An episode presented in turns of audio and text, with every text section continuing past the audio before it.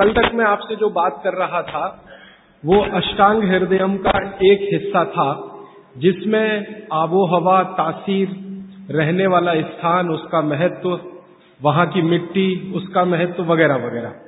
अब मैं सीधे आपके शरीर पर आ रहा हूँ।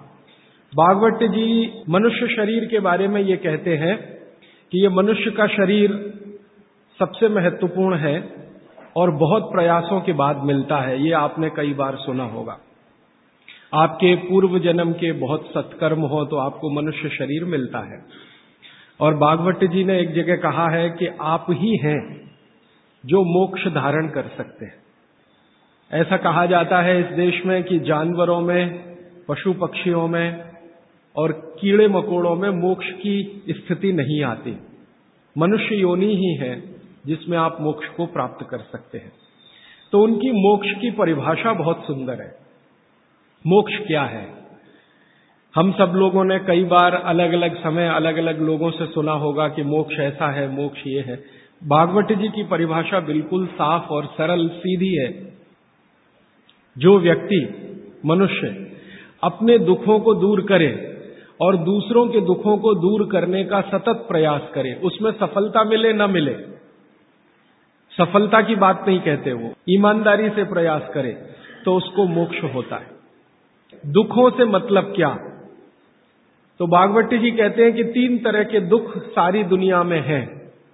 एक तो दैहिक दुख, शरीर का दुख, दैहिक दुख। दूसरा है दैविक दुख, भगवान का दिया हुआ कोई दुख, जो आपके शरीर से अलग है। भगवान ने आपको कोई दुख दे दिया। अचानक से आप गरीब हो गए, या अचानक से आपके घर में कोई दुर्घटना हो गई, आग लग गई धरती कंप आ गया, भूकंप आ गया, आपका घर टूट गया, सब कुछ तहस नहस हो गया, सुनामी आ गया। ये दैविक दुख। और तीसरा और आखिरी दुख है भौतिक दुख। भौतिक दुख में सबसे ज़्यादा यही है, गरीबी, बेरोजगारी, भूखमरी। तो वो बागवती जी कहते हैं कि दैहिक, दैविक और भौतिक तीनों दुखों से जो व्यक्ति मुक्त हो और दूसरों को मुक्त करने का रात दिन प्रयास करे, वही मोक्ष का अधिकारी है। आगे के सूत्र में वो ये कहते हैं कि अगर आपने अपने जीवन के तीनों दुख दूर कर लिए और आप दूसरों के दुखों को दूर करने के लिए कुछ नहीं करते तो माफ़ कीजिए, आप कभी भी मोक्ष के अधिकारी नहीं हो सकते। हमारे यहाँ बहुत सारे साधु संत हैं जो हिमालय में जाके तपस्या करते हैं। तो उनकी जो तपस्या है हिमालय की, वो अपने दुखों को दूर करने तक सीमित है। अगर वो वापस हिमालय से लौटकर समाज के दुख को दूर नहीं करेंगे तो किसी को भी मोक्ष नहीं होगा। भागवती जी कहते हैं कि कोई सदगृहस्थ व्यक्ति है, वो स्वामी नहीं है, महात्मा नहीं है, तपस्वी नहीं है। लेकिन अगर वो अपने दुखों से दूर करते हुए, दूसरों के दुखों को दूर करने के काम में लगा हुआ है तो वो कहते हैं कि वो तपस्या करने वाले से ज़्यादा बेहतर है। भले ही वो सदग्रहस्थ है। और वो ये कहते हैं कि ज़्यादा समय भागवत जी मानते हैं कि सदग्रहस्थ ही है जो दूसरों के दुखों को दूर करने में ज़्यादा मदद कर सकते हैं, क्योंकि उन दुखों का अनुभव उन्हें है, जिसका दुख वो दूर करने का कोशिश करें। इसका मतलब ये है कि बागवती जी की परिभाषा में गृहस्थी होना, माने सदग्रहस्थ होना, ज़्यादा बड़ी बात है। वो साधु संतों के बारे में कहते हैं कि ये सिर्फ़ अपने दुखों के दूर करने के चक्कर में लगे हुए हैं। भगवान से इनकी जो वार्तालाप है या संवाद है वो अपने तक सीमित है। समाज के लिए सिर्फ़ प्रार्थना करके बंद कर देते हैं, आगे नहीं बढ़ते। इसलिए वो कहते हैं कि आप अपने दुख दूर करें, दूसरों के दुख दूर करने के काम में सतत लगे। भले प्रयास आपका सफल हो न हो, सफलता की बात वो नहीं कहते। वो ये कहते हैं कि सफलता असफलता वो सब ईश्वर के हाथ में है, आपके हाथ में नहीं है। आपसे जो सबसे ज़्यादा मैं बात करूँगा, जिसकी ज़रूरत भी है आपको, वो दैहिक दुख के बारे में बात करूँगा, आपका शरीर। ये जो पेट है, शरीर का मध्य भाग, वो ये कहते हैं कि शरीर का दुख दूर करने में सबसे बड़ी भूमिका इसकी है। तो 90 प्रतिशत दुख पेट से है। उन 10 प्रतिशत में हार्ट अटैक आ गया उन 10 प्रतिशत में पैरालिसिस आ गया। उन 10 प्रतिशत में अर्धांग वायु पैरालिसिस का ही दूसरा नाम है, वो आ गया, एप्लिप्सी आ गई, वगैरह वगैरह। बाकी सब पेट से है।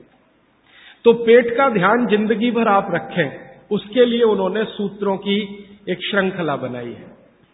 माने आज से मैं जो सूत्र बताने जा रहा हूँ, इनका पालन अगर आप करेंगे तो आप अपने जीवन में 148 बीमारियों से हमेशा बचेंगे।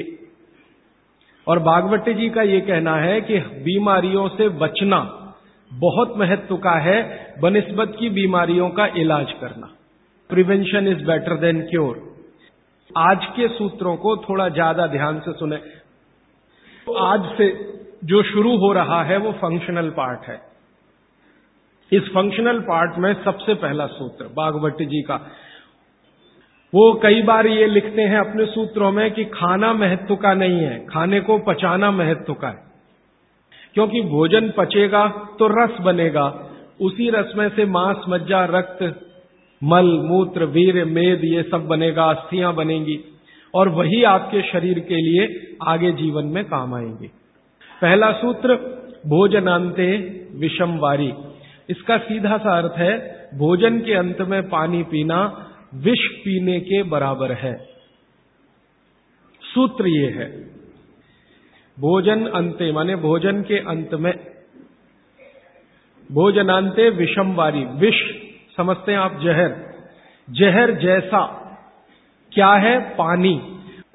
सूत्र उतना ही है, समझने के लिए मैं आपको बहुत उदाहरण दूँगा ताकि आप जल्दी पता कर पाए। बागवट जी ने एक सूत्र में ये कहा है कि हमारा जो शरीर है, इसका जो मुख्य स्थान पेट है, इसमें एक स्थान होता है पेट के अंदर, नाभि लेफ़्ट साइड में नाभि से थोड़ा ऊपर, जहाँ मेरा हाथ रखा हुआ है, इस स्थान को कहते हैं जठर। संस्कृत में कहते हैं जठर, हिंदी में कहते हैं आमाशय। अंग्रेज़ी में चाहे तो एपीगेस्ट्रिकम। भागवती जी कहते हैं कि इसमें अग्नि प्रदीप्त होती है। जठर अग्नि, जठराग्नि। और भोजन जो कुछ भी आप करते हैं, वो पहले जठर में ही जाता है। ये है महत्व की बात। आपने रोटी का पहला टुकड़ा मुँह में डाला और जैसे ही टुकड़े को चबाना शुरू किया, लार बनना शुरू हुआ, तुरंत अग्नि प्रदीप्त हो जाती। पहले ही टुकड़े में। तो ये अग्नि प्रदीप्त हुई। अब आप जो भोजन कर रहे हैं, ये इस अग्नि के प्रभाव में पचेगा। तो भोजन के पचने की क्रिया में पहले भोजन रस में बदलेगा।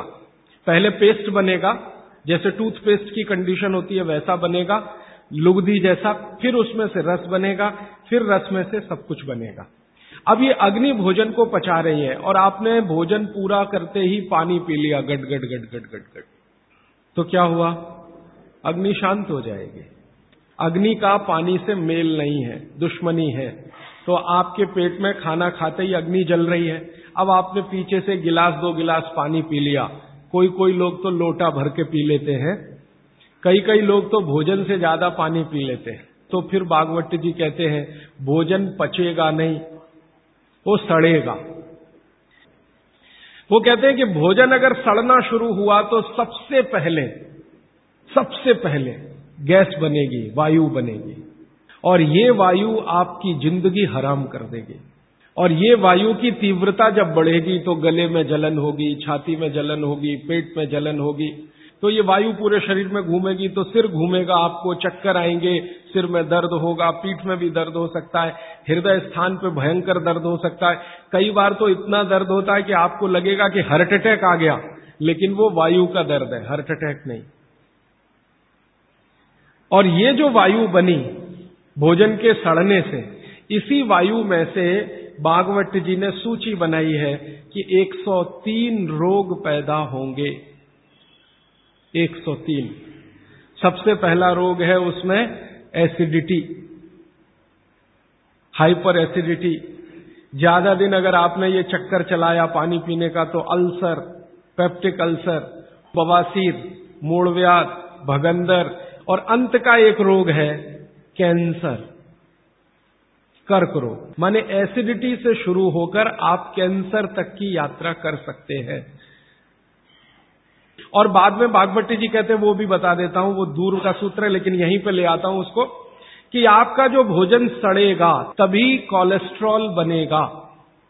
अगर भोजन का पाचन हुआ तो कोलेस्ट्रॉल शून्य रहता है।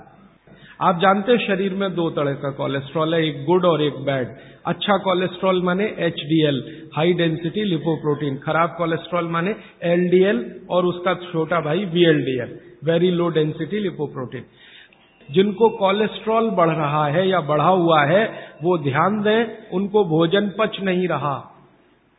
उनका भोजन सड़ रहा है। तो कोलेस्ट्रॉल बढ़ेगा तो हार्ट अटैक भी आएगा, कोलेस्ट्रॉल बढ़ेगा तो घुटने भी जड़ हो जाएँगे, सारी संधियाँ आपकी एकदम कड़क हो जाएँगी, आपको चलना फिरना मुश्किल हो जाएगा, दस कदम चलना मुश्किल हो जाएगा। तो वो ये कहते हैं कि जब 103 बीमारियाँ एक छोटी गलती से आती हों तो वो गलती कभी करना नहीं। अब जैसे ये सूत्र पूरा हुआ, तुरंत आपके मन में प्रश्न आएँगे कि पानी कब पीना? तो बागवट जी कहते हैं कि कम से कम डेढ़ घंटे के बाद पानी पियो। अब ये जो डेढ़ घंटे का कैलकुलेशन है, ये क्या है? ये बागवती जी कहते हैं कि जो आपने खाया, वो आपके जठर स्थान में डेढ़ घंटे तक अग्नि के प्रभाव में रहता है। डेढ़ घंटे तक। और एक से डेढ़ घंटे का वो बताया है तो अलग अलग क्षेत्र के हिसाब से। अब मान लीजिए, उत्तरांचल का कोई आदमी इसी सूत्र को पढ़ेगा तो उसको तो अग्नि का असर दो से ढाई घंटे रहेगा, पहाड़ वाला। लेकिन आपके लिए मैं बात कर रहा हूँ तो एक से डेढ़ घंटा। ठीक है? अब तुरंत आपके मन में सवाल आएगा, भोजन के बीच में पीना कि नहीं पीना? और भोजन के पहले पीना कि नहीं पीना? वो ये कहते हैं कि भोजन के पहले पानी पीना तो कम से कम 40 मिनट और अधिक से अधिक एक घंटा। आपको सीधा सा हिसाब बताता हूँ 10 बजे खाना अगर खाना चाहते हैं तो नौ बजे से लेकर नौ बजकर बीस मिनट तक आप चाहें उतना पानी पी सकते हैं।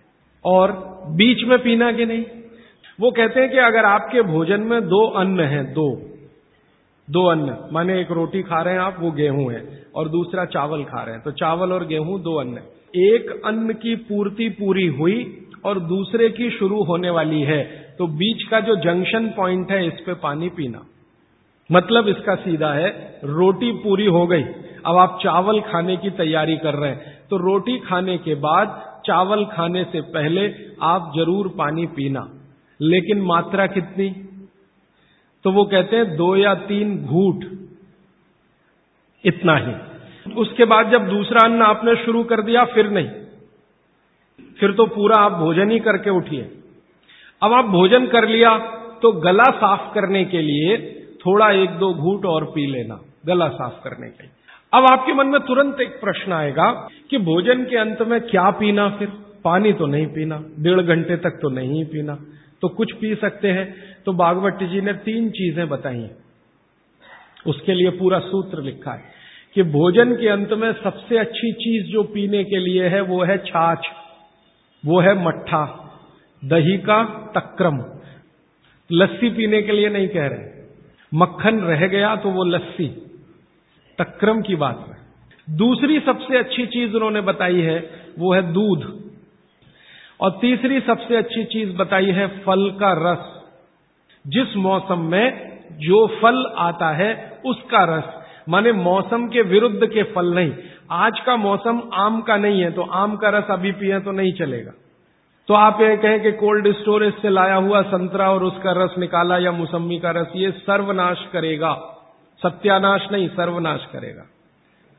अब इसमें आगे एक सूत्र है, वो बहुत महत्व का है। बागवती जी कहते हैं, मट्ठा या छाछ कब पीना, दूध कब पीना, रस कब पीना।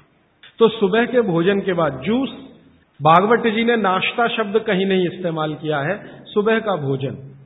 आप उसको नाश्ता कैसे दोपहर के भोजन के बाद मट्ठा और रात के भोजन के बाद दूध। और वो ये कहते हैं आगे के सूत्र में कि इनका क्रम उल्टा सीधा मत करना कभी, कि हमारे शरीर को मट्ठे का पाचन होने के लिए जो रस की ज़रूरत होती है, रस माने एंजाइम, जो एंजाइम या रस की ज़रूरत होती है वो दोपहर को ही होते हैं पेट में। इसी तरह हमारे शरीर में दूध का पाचन होने के लिए जो रस की ज़रूरत पड़ती है या एंजाइम की ज़रूरत पड़ती है, वो सूर्यास्त के बाद ही होते हैं। और जो रस और एंजाइम की ज़रूरत जूस पचाने के लिए है, वो सुबह ही होते हैं। अब आप कहेंगे, हमारे बच्चे तो स्कूल जाते हैं, दूध पीकर जाते हैं तो बदल दो जूस पिलाकर भेजो। और आप कहेंगे, जी पिएँगे नहीं। आप जैसी आदत डालेंगे, बच्चे वैसे ही होने वाले हैं। क्योंकि बच्चे अपने से कुछ नहीं सीखते, वो आपका सिखाया हुआ है सारा कुछ। समझ जाएँगे तो उनकी भी ज़िंदगी में ये परमानेंट हो जाएगा। अभी इसके आगे का सूत्र तो पानी कैसे पिए? तो हमारे यहाँ पानी पीने के बहुत तरीके हैं। लोटा मुँह से लगाया गट गट गट गट उतार लिया। गिलास मुँह से लगाया गट गट गट गट उतार लिया। तो बागवती जी कहते हैं, नहीं, ये तरीका बिल्कुल गलत है पानी पीने वो कहते हैं कि पानी को चुस्कियाँ ले लेकर पिए। जैसे आप गर्म दूध पीते हैं ना, बागवती जी बिल्कुल उसके समकक्ष रखते हैं। अब ये क्यों? आप एक साथ पूरा पानी उतारें गले के नीचे और एक एक घूट पानी उतारें गले के नीचे। दोनों में ज़मीन आसमान का अंतर है। क्या अंतर है? हमारे पेट में भोजन को पचाने के लिए अग्नि होती है और इस अग्नि को तीव्र करने के लिए अम्ल होता है। अम्ल, एसिड, प्राकृतिक रूप से बनता है। और मुँह में छार बनता है, जिसको लार कहते हैं आप, लार। स्लाइवा, सेलिवा, लार लाला रस अलग अलग नामों से आप जानते हैं। तो मुँह में बनती है लार, ये है छार, और पेट में बनता है अम्ल। आप थोड़ा भी अगर विज्ञान जानते हैं तो आप जानते हैं कि छार और अम्ल को मिलाओ तो हो जाता है न्यूट्रल, और न्यूट्रल का मतलब जिसका पीएच सात है। ये जो पानी है ना, पानी, ये ना अम्ल है, ना क्षार है, ये न्यूट्रल है। तो बागवती जी कहते हैं कि पेट आपका अक्सर पानी के जैसा रहे तो बढ़िया। और जिनका पेट पानी के जैसा, माने पेट की अम्लता ना बढ़े और पेट का छारपन भी ना बढ़े, पीएच सात के आसपास रहे तो बागवती जी कहते हैं, ऐसे व्यक्ति को सौ से ज़्यादा वर्ष जीने की पूरी गारंटी है, बिना एक भी दवा खाए और बिना चिकित्सक के पास जाए। तो वो ये कहते हैं कि घूट घूट पिया पानी, अगर सिप सिप करके आपने पानी पिया तो ज़्यादा लार अंदर जाएगी तो अम्ल को शांत करने में मदद आएगी, इसलिए आपका पेट न्यूट्रल रहेगा, इसलिए पानी घूट घूट भर के पिए। और एक साथ गटगट पानी पिएँगे तो लार पानी के साथ मिल नहीं पाएगी। तो अंतिम रूप में जब वो पहुंचेगा, पानी तो खाली पानी होगा। भागवत जी आगे कहते हैं, बहुत ही महत्व की बात है ये सब आपके लिए। वो ये कहते हैं कि जो व्यक्ति सिप सिप करके पानी पिए, वो देखें जानवर कैसे पीते हैं। चिड़िया कैसे पानी पीती है? चिड़िया। चिड़िया एक ड्रॉप उठाएगी, फिर उसको ऐसे ऐसे मुँह में चलाएगी, फिर पिएगी। फिर दूसरी ड्रॉप उठाएगी, फिर ऐसे ऐसे चलाएगी, फिर पिएगी। ऐसे कुत्ता है, पानी को चाट चाट के पिएगा, शेर पानी को चाट चाट के पिएगा। ज़्यादातर जानवर पानी को ऐसे ही पीते हैं। वो जानवर हमसे ज़्यादा स्वस्थ हैं। किसी को डायबिटीज़ नहीं, कोई ओवरवेट नहीं, किसी को जॉइंट्स पेन नहीं, किसी को कुछ नहीं। बाघ भट्ट के पक्के चेले हैं ये सब जानवर। माने आपके सारे रोगों की एक दवा। तो मैंने ये एक्सपेरिमेंट शुरू किया। ये मैंने पढ़ा था छह साल पहले। बागवट जी को मैंने छह साल पहले पढ़ना शुरू किया। तीन साल पढ़ने में लग गया और तीन साल समझने में लग गया। तो आपको सुनकर हैरानी होगी, हमारे जो दोस्त हैं, सहयोगी हैं, जिनका वज़न बहुत ज़्यादा था, उन्होंने पानी सिप सिप करके पीना शुरू कर दिया। और भोजन के डेढ़ घंटे के बाद पानी पीना शुरू। ये दो सूत्रों का ही परिणाम है कि सबके वज़न पहले से आधे हो गए। सिर्फ़ पानी पीने का तरीका बदला। फिर मैंने डॉक्टरों से बात की कि ये चक्कर क्या है? तो उन्होंने कहा, बात सीधी सी ये है कि जो लार है ना, इसकी मेडिसिनल प्रॉपर्टी सबसे ज़्यादा है। आपने जानवरों को देखा होगा, उनको कभी भी कोई चोट लगे तो वो अपने लार से ही ठीक कर लेते हैं चाट चाट के। अब वो ये कहते हैं कि भारत के वो मनुष्य या स्त्रियाँ और पुरुष बहुत ही दुर्भाग्यशाली हैं, जो इस लार को अंदर ले नहीं जा पाते। जैसे तंबाकू खाने वाले लोग गुटखा खाने वाले लोग, मावा खाने वाले लोग थूकते ही रहते हैं उसको, थूकते ही रहते थूकते ही रहते जिसको बनाने के लिए भगवान ने एक लाख ग्रंथियाँ आपके मुँह में दी हैं, जो रात दिन आपके लिए लार बनाती हैं। ये बहुत ही कीमती है, इसका औषधीय गुण बहुत है। और जैन दर्शन में इसको अहिंसा के साथ जोड़ा हुआ है, और वो मैंने करके भी देखा है कि सुबह की लार गलती से भी आप किसी चींटी या चींटा या मक्खी पे थूक दो, वो तुरंत मर जाए। क्योंकि उसका औषधीय गुण बहुत प्रबल होता है सुबह सुबह। और आप गुटखा खा खा के उसको थूकते रहते हैं तो सड़क तो खराब करते ही हैं, अपने को उससे ज़्यादा खराब करते हैं। तो मेरी हाथ जोड़कर विनती है कि आप में से कोई लार थूकने वाला हो, थूकने वाला आदमी, ये तो बागवट जी की डिक्शनरी में नहीं है। वो कहते हैं कि एक ही कंडीशन में आप कुछ थूक सकते हैं, जब कफ बहुत बढ़ा हुआ हो, तभी, बस। उसके अलावा दूसरी कोई कंडीशन नहीं कि आप थूकें।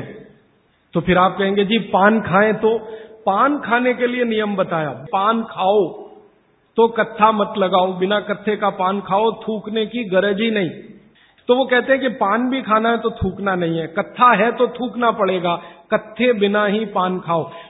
पान तो पित्त और कफ दोनों का नाश करता है और चूना वात का नाश करता है। तो वो कहते हैं कि पित्त और कफ का नाश कर दिया पान ने, चूने ने कर दिया वात का तो वात, पित्त, कफ तीनों ही संतुलित है।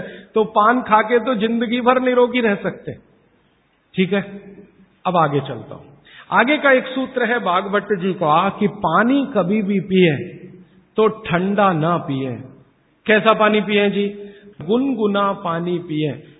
कभी भी पानी की गर्मी शरीर के तापमान के ऊपर ना हो, ऐसा पानी पिए। गुनगुना ही पानी पिए। क्यों? अभी मन में प्रश्न आएगा, क्यों? हम तो जी ठंडा पानी पीते हैं, फ्रिज का पानी पीते हैं, बर्फ़ डाला हुआ पानी पीते हैं। जिसका जैसा गुण है, वही तो करेगा ना। बर्फ़ का गुण है ठंडा करने का। तो बर्फ़ डालकर पानी में आप पी रहे हैं तो बर्फ़ का गुण वो पानी में आ गया। अब पानी आपके पेट को ठंडा करेगा। अगर पानी ने पेट को ठंडा किया तो? क्योंकि शरीर के सारे ऑर्गन पेट से ही जुड़े हुए हैं। चाहे वो आपका हार्ट हो, चाहे किडनी हो, चाहे लीवर हो।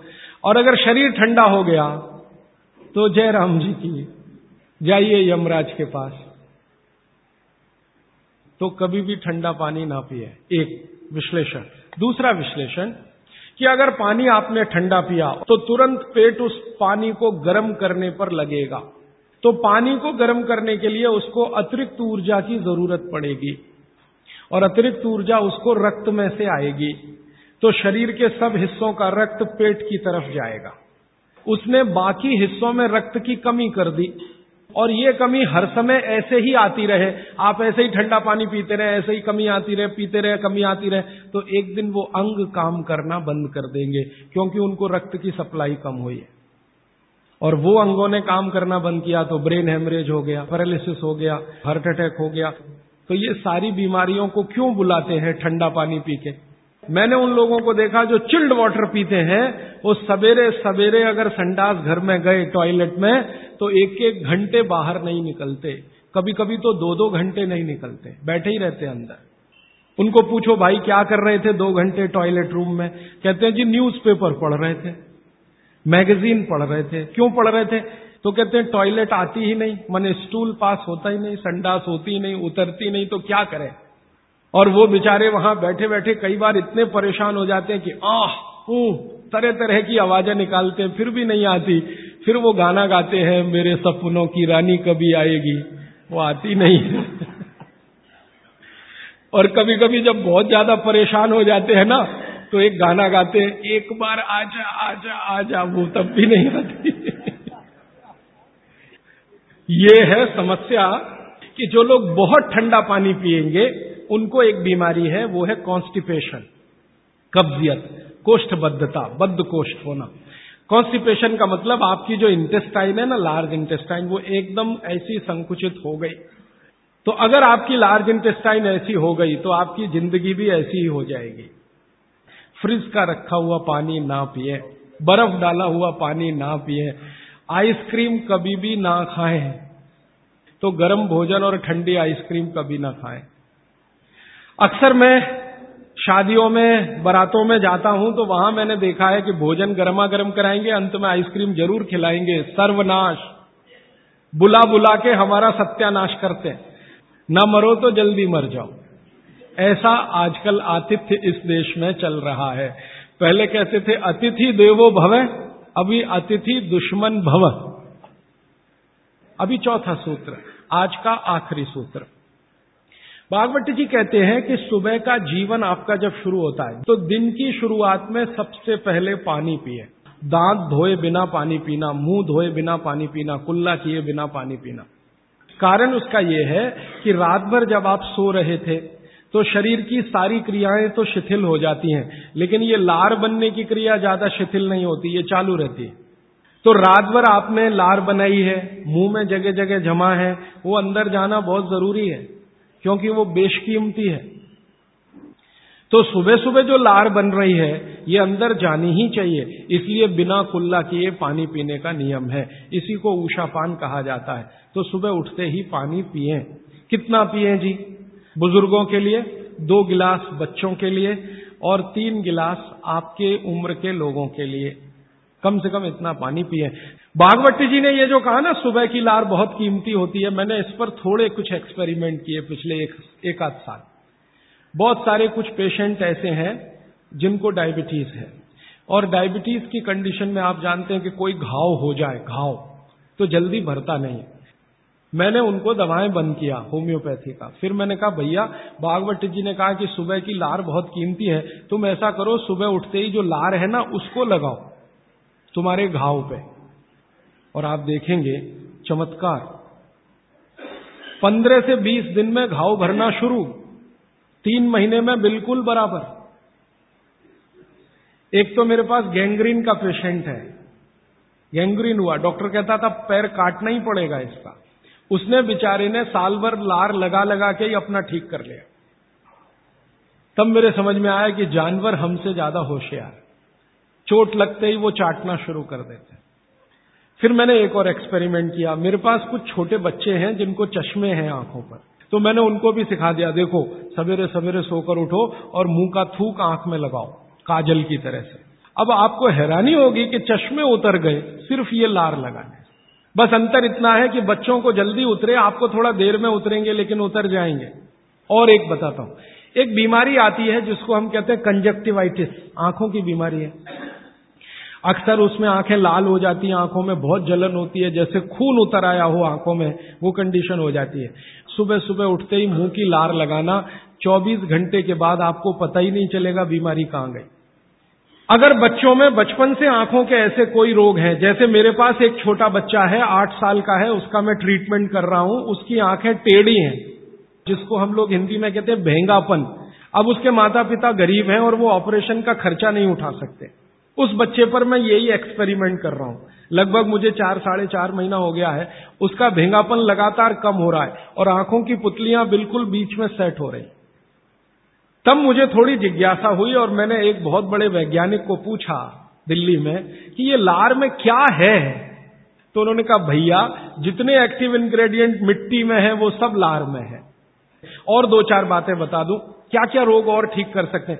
आपके शरीर में कोई दाग हो गया, धब्बा हो गया, जैसे जल गए, उस पर नियमित रूप से सवेरे की लार की थोड़ी थोड़ी मालिश करते रहिए, छह आठ महीने में धग्गा धब्बा बिल्कुल साफ़ हो जाए एक्जिमा हो गया, मान लो। खराब बीमारी की बात करूँ एक्जिमा हो गया। और एक्जिमा से भी ज़्यादा खराब बीमारी है सोराइसिस बस इतना है कि साल भर करना पड़े, इसी इलाज छह आठ महीने के बाद देखिएगा साफ़। मुफ़्त का इलाज है, फोकट का इलाज। फोड़े फिंसियों पर इसका एक्सपेरिमेंट करिए। मैंने ये चारों एक्सपेरिमेंट किए, बहुत अच्छे रिज़ल्ट हैं। ठीक है? अब आपके प्रश्नों के लिए आधा घंटे का समय। हाजी भाई आपने कहा कि उषा पान करना चाहिए। उषा पान भी गुनगुना पानी होना चाहिए हाँ। कैसा देखिए उषा पान दूसरी बात पान जो कहा आपने खाने के लिए तो पान के साथ क्या क्या लेना चाहिए? हाँ बहुत अच्छा मैं दूसरे प्रश्न का पहले उत्तर दे दूँ। पान के साथ क्या क्या लेना चाहिए? बागवट जी ने पान खाने के लिए बताया है कि एक तो पान जो खाएँ वो ऐसा पान हो जिसका स्वाद कसैला हो कसेला। जैसे देशी पान ज़्यादा गहरा हरे रंग का होता है और विलायती पान हल्के हरे रंग का होता है। तो बागवती जी कहते हैं, हल्के रंग की चीज़ें मत खाइए। गहरे रंग की चीज़ें खाइए तो गहरे रंग वाला पान खाइए। गहरे रंग की जो भी चीज़ें हैं, भरपेट खाइए। जैसे बैंगन है गहरे रंग का, जामुन है गहरे रंग का, टमाटर है गहरे रंग का, ये सब एंटी कैंसरस है। एंटी डायबिटिक है एंटी कैंसरस है एंटी अस्थमेटिक है। इनकी क्वालिटीज आज की विज्ञान ने भी प्रूव किया है। आज का विज्ञान ये कहता है कि जो भी रंग है, किसी भी वस्तु में, वो भगवान का दिया हुआ कोई ना कोई ऐसा रस और एंजाइम है जो आपको गंभीर बीमारियों से बचाता है। तो वो कहते हैं, गहरे रंग का पान खाइए। माने कसेला, उसमें ही स्वाद होगा। तो गहरा पान खाइए। उसमें क्या मिलाएँ उसमें सबसे ज़्यादा चूना। तो कितना चूना मिलाएँ तो कहते हैं कि एक पान में एक ग्राम से ज़्यादा चूना नहीं मिलाइए कभी भी। चने का दाना होता है ना, आधा तोड़ो और उसका आधा कर लो, इतना एक ग्राम होता है। चने का दाना आधा तोड़ो तो दो हिस्से हुए, ये दो हिस्से के चार कर दो और वो एक हिस्सा जो है वो एक ग्राम। तो उतना आप चूना लगाइए उस पर। फिर चूने के साथ क्या खाएँ? आप उसमें सौंफ खाएँ, सौंफ। सौंफ का नियम उन्होंने बता सौंफ खाएँ।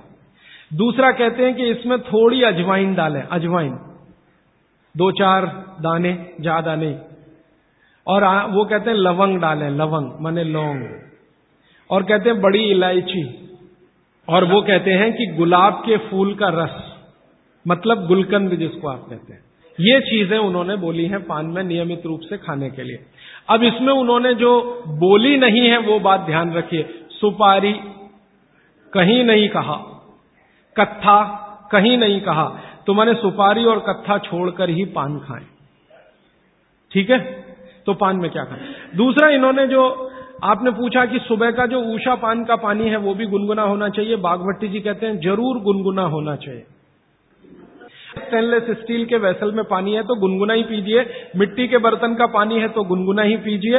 ताम्र पात्र एक उन्होंने कहा कि जिसके पानी को गर्म करने की ज़रूरत नहीं, सीधे पी सकते एल्यूमिनियम में तो पानी कभी मत रखिए।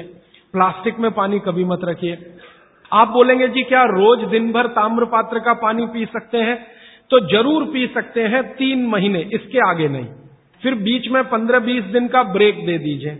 ये ब्रेक दे देकर पी सकते हैं। लगातार पिएँगे तो तांबे की अधिकता से होने वाली जो बीमारियाँ हैं, वो हो जाएँगी। हाँ सुबह तो लगातार पी सकते हैं। सुबह की तो कोई बात नहीं। ये पूरे दिन की बात हो रही है। तो 24 घंटे वाले जो लोग हैं ताम्र पात्र का पानी पीने वाले उनके लिए ये नियम है सुबह का तो ताम्र पात्र का ही सबसे अच्छा है। जी। भोजन के बाद जो रस और मठा पीने के बताए थे आप तो क्या ये को शांति करेगी हाँ बहुत अच्छा सवाल है बहुत बहुत अच्छा सवाल। देखिए इस सवाल को मैं और थोड़ा विकसित करूँ। मैं इंतज़ार कर रहा था कोई पूछे तो मैं बताऊँ। ये सवाल कुछ इस तरह का है कि मट्ठा है ना उसमें पानी ही है। आप जानते हैं। शायद उसमें 90 प्रतिशत तक पानी है। दही तो सिर्फ़ दस ही प्रतिशत होता है। और जूस पी रहे हैं, उसमें भी पानी ही है। और दूध पी रहे हैं, उसमें भी पानी है। अब बागवती जी एक तरफ़ तो कह रहे हैं कि खाने के बाद पानी मत पियो, और दूसरी तरफ़ कह रहे हैं, मट्ठा ज़रूर पियो, दूध ज़रूर पियो, और फल का रस पियो। तो उसमें तो पानी ही है। तो क्या वो पानी जठर अग्नि को शांत नहीं करेगा? प्रश्न ये है। ये पूरा नहीं पूछ पाए, मैंने पूरा कर दिया। इसका बहुत ही सुंदर एक्सप्लेनेशन बागवट जी करते हैं। वो ये कहते हैं कि पानी का जो गुण है, वो अपना कुछ नहीं। पानी को जिस पात्र में रखा है या जिसमें मिलाया है, उसी का गुण वो धारण करता। आपने एक पुराना गाना सुना है, पानी रे पानी तेरा रंग कैसा? फिर आगे है, जिसमें मिला दो, उस जैसा। तो आपने पानी को मिलाया दही में तो अब वो पानी का गुण नहीं है, अब वो दही का गुण धारण करेगा। पानी को आपने मिलाया जूस में, माने फल में तो फल के जो गुण हैं वो पानी में आ जाएँगे। और पानी है दूध में तो दूध के सारे गुण वो धारण कर लेगा। इसलिए मट्ठा पीने को खुली छूट है, पेट भर के पीजिए। दूध पीने को खुली छूट है, पेट भर के पीजिए। जूस पीने को भी खुली छूट है। सादा पानी मत पीजिए। खाली पानी अग्नि को शांत करता है। जी। राजीव भाई आइसक्रीम खाने के बाद हम लोग कॉफ़ी या चाय पी के और उसका ये सवा सत्यानाश। रीजन बताऊँगा परसों क्योंकि ये परसों आने वाला है। कभी भी कोई गर्म चीज़ आप जैसे ही खाते हैं कोई भी गर्म चीज़ चाय पिया या कॉफ़ी पिया या गर्म दूध पिया या गर्म खाना खाया तो पेट फिर वही काम पे लग जाता है। क्या काम है पेट का? पहले ज़्यादा गर्म वस्तु को पेट के तापमान पर लाता है पेट। आपका पेट का तापमान वही है जो मुँह का है। तो पेट का तापमान लगभग उनतालीस से 40 डिग्री के आसपास है। तापमान अंदर जो है ना 55 डिग्री 60 डिग्री अगर चाय का है तो पेट उसको पहले 40 डिग्री पर लाएगा। तो ये काम में जब तक पेट लगा हुआ है, तब तक आपने कोई ठंडी चीज़ खा ली, जैसे उन्होंने कहा, आइसक्रीम खा ली। कॉफ़ी के बाद आइसक्रीम खा ली। अब कंफ्यूजन वहाँ ये होता है कि क्या करे? वो पहले गर्म कॉफ़ी को ठंडा करे या ये जो गर्म ठंडी आइसक्रीम आई, इसको गर्म करे। तो फिर तो बहुत ही कंफ्यूजन होता है। तो इसमें हो जाएगी समस्या। इसलिए कॉफ़ी चाय के बाद ठंडी आइसक्रीम कभी भी ना खाएँ और ठंडी आइसक्रीम के बाद चाय कॉफ़ी कभी भी ना पिए। जी। देखिए, इन्होंने एक बहुत अच्छा सवाल पूछा है। दूध को बागवती जी ने बोला है, शाम को ही पीना है। अब इनका प्रश्न यह है कि हम सुबह चाय पीते हैं, कॉफ़ी पीते हैं तो दूध उसमें होता ही है। तो क्या करें? बागवती जी के किसी भी शब्दकोश में चाय भी नहीं है, कॉफ़ी भी नहीं है। क्योंकि बागवती जी साढ़े तीन हज़ार साल पहले हुए। ये चाय, कॉफ़ी तो ढाई तीन सौ साल पुरानी है, ज़्यादा से ज़्यादा चार सौ साल पुरानी। हाँ काढ़े का ज़िक्र उन्होंने किया। काढ़ा आप समझते हैं जो रोज आप यहाँ पी रहे वो ये कहते हैं कि जो काढ़ा आपके वात को कम करे, आपके पित्त को कम करे और कफ को कम करे, ऐसा कोई भी काढ़ा दूध के साथ मिलाकर सुबह पिया जा सकता है। जैसे आज आप काढ़ा पीने जा रहे हैं, वो अर्जुन की छाल का काढ़ा है। अर्जुन की छाल का काढ़ा आप जानते हैं? वात को सबसे तेज़ी से कम करने वाला है। शरीर की जो एसिडिटी होती है ना, रक्त की एसिडिटी एक होती है पेट की एसिडिटी उससे भी ज़्यादा खराब है रक्त की एसिडिटी खून की अम्लता ही है जो हार्ट अटैक लाती है। तो रक्त की एसिडिटी को कम करने की दुनिया में सबसे बड़ी ताकत अगर किसी चीज़ में भागवत जी ने बताई है तो वो अर्जुन की छाल है। तो आज आप काढ़ा पिएँगे अर्जुन की छाल का। और दुर्भाग्य से या सौभाग्य से ये कुछ ऐसा समय है, दिसंबर, जनवरी और नवंबर, ये बात का ही समय है। शरीर में वायु का प्रकोप ठंड के दिनों में ज़्यादा होता है। उस समय अगर आप अर्जुन की छाल का काढ़ा दूध में बनाकर पिए तो आपके लिए औषधि है। जी? नहीं नहीं, गरम गरम गरम। क्योंकि वो औषधि है। भोजन नहीं है। भोजन और औषधि में अंतर बताया। भोजन वो है जो 24 घंटे में आप नियमित रूप से आपके पेट की आवश्यकता के अनुसार खाएँ और सालों साल खाते जाएँ। औषधि वो है जो थोड़े समय के लिए, तात्कालिक प्रभाव के लिए आप पिए। ठंडा काढ़ा कोई है नहीं इस देश में, बनता भी नहीं। माने सुबह दूध पीना ही है ना तो उसमें अर्जुन की छाल का पाउडर डाल के पीजिए। तो दो फ़ायदे होंगे। भविष्य के लिए आपको हार्ट अटैक फ्री होने की गारंटी तो अब तक आपके रक्त में जो कोलेस्ट्रॉल जमा है, इसको निकालना है बाहर। तो अर्जुन की छाल इसमें सबसे ज़्यादा उपयोगी है। और सौभाग्य की बात यह है कि चालीस रुपए किलो मिलती है। बीस रुपए किलो। बीस रुपए किलो अर्जुन की छाल मिलती है और डेढ़ सौ रुपए किलो चाय मिलती है। और चौदह सौ रुपए किलो कॉफ़ी मिलती है। तो कुछ तो होशियार बनिए, मारवाड़ी बनिए। कुछ तो अपने रक्त में लाइए, मारवाड़ का, राजस्थान का, गुजरात का। तो तीस दिन आगे जनवरी के रोज सवेरे अर्जुन की छाल का पाउडर दूध में डालकर पीते रहिए। और अगले साल का याद रखिए, नवंबर, दिसंबर, जनवरी। तो ये तीन महीने अर्जुन की छाल पिया तो पूरे साल भर का कचरा निकालता है और अगले सालों की guarantee heart attack free quantity कितनी रहनी चाहिए? एक गिलास दूध तो आधा चम्मच अर्जुन की छाल का पाउडर आधा चम्मच माने टी स्पून और इसमें अगर गुड़ मिलाएँगे तो बहुत अच्छा गुड़। गुड़ नहीं मिले तो गुड़ को बनने से पहले की स्टेज है। लिक्विड फॉर्म का गुड़ वो काकवी कहलाता है। नहीं तो गुड़ डालिए, नहीं तो काकवी डालिए, नहीं तो खांड डालिए, अंत में कुछ नहीं मिलता तो बूरा डालिए। और बूरा वो वाला जो राजस्थान में बनता है, बिहार में बनता है, उत्तर प्रदेश में, यहाँ का नहीं, चीनी को पीस के बूरा। वो चीनी ही है, बूरा नहीं है। क्योंकि बागवट्टी जी की सूची में कहीं शुगर नहीं है, शक्कर नहीं चीनी बनना 200-250 साल से शुरू हुआ है। साढ़े तीन हज़ार साल पहले गुड़ बनता था, काकवी बनती थी, खांड बनती थी, बूरा बनता था। जी। जी, मिश्री बहुत अच्छा। बहुत अच्छा आपने कहा, मुझे भूल गया, मैं आपसे पहले ही कहना चाहता। मिश्री, मिठाइयों में मिश्री सबसे ऊँचे स्थान पर है। गुड़ से भी ऊँची है मिश्री। सोठ है तो बहुत अच्छा है। अर्जुन, छाल और सोठ दोनों का ही गुण है वात को खत्म करने का। तो वात के रोगी तो ज़रूर पिए इसको। और वात के रोग क्या क्या है आप जानते हैं? ये घुटने का दर्द कमर का दर्द कंधे का दर्द हार्ट अटैक डायबिटीज़ ये सब बात के रोग हैं। कहा जाता है कि दाल और दही साथ में नहीं लेना चाहिए। बहुत जन कहते हैं तो हम दाल चावल खा लेते हैं और उसके बाद अगर खाने के बाद चाट पी लेंगे तो क्या वो सही रहेगा? देखिए जैन अगर आप में से कोई है तो मेरी बात तुरंत समझ जाएँगे। दुई दल द्विदल द्विदल समझते एक दाल के जिसके दो द्विदल के साथ दही का निषेध है। बागवट जी ने भी कहा है, महावीर स्वामी ने भी कहा है, गौतम ऋषि ने भी कहा, सबने कहा द्विदल के साथ दही का निषेध है। तो अब इनका प्रश्न है कि हमने तो दाल चावल खाया। चावल तो ठीक है, दाल तो द्विदल ही है, अरहर की खाएँ, मूंग की खाएँ, मसूर की खाएँ तो द्विदल है। तो द्विदल के साथ दही कैसा? तो उसके लिए बागवती जी कहते हैं कि कभी भी द्विदल के साथ अगर दही खाएँ तो अच्छा है ना खाएँ। लेकिन खा रहे हैं तो दो बातों का ध्यान रखें। कि दही की तासीर बदले और उसकी तासीर को बदलकर जैसी दाल है वैसी तासीर करें।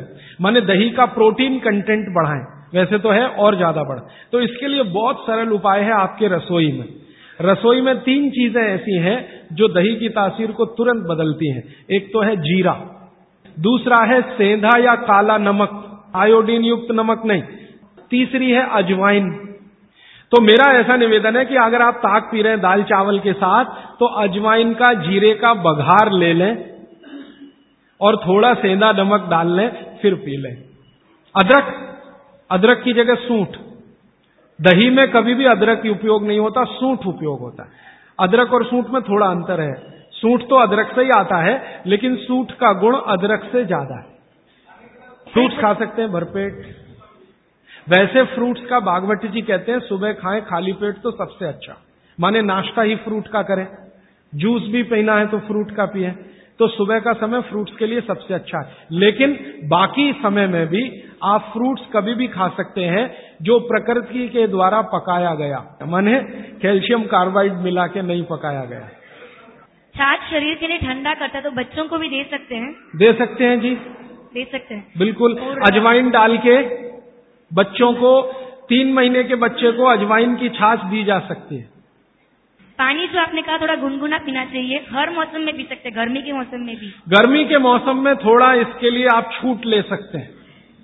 आप क्योंकि मद्रास में रहते हैं इसलिए छूट ले सकते हैं। गर्मी के दिनों में सवेरे का पानी तो गुनगुना ही रखिए बाकी दिन का पानी अगर आप पिए तो मिट्टी के बर्तन का भी पी सकते हैं। सनबर्न सनबर्न के लिए लार बहुत अच्छी है। देखिए, आप में से किसी भी माता या बहन को डार्क सर्किल की समस्या हो, आँखों के नीचे काले काले घेरे हैं, नियमित रूप से सुबह उठकर अपने लार की मालिश करते रहिए, आपके सारे डार्क सर्किल बिल्कुल चले जाएँगे। फेयर एंड लवली से ज़्यादा प्रभावी है। मटकी का जो पानी होता है, गर्मियों में राजस्थान में ठंडी से ठंडी मटकी ला के हम पीते हैं।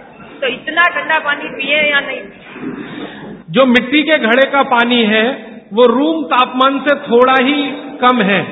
जैसे रूम टेम्परेचर 25 डिग्री होगा तो मिट्टी के घड़े का पानी 23 डिग्री तक होगा। तो ज़्यादा ठंडा नहीं है।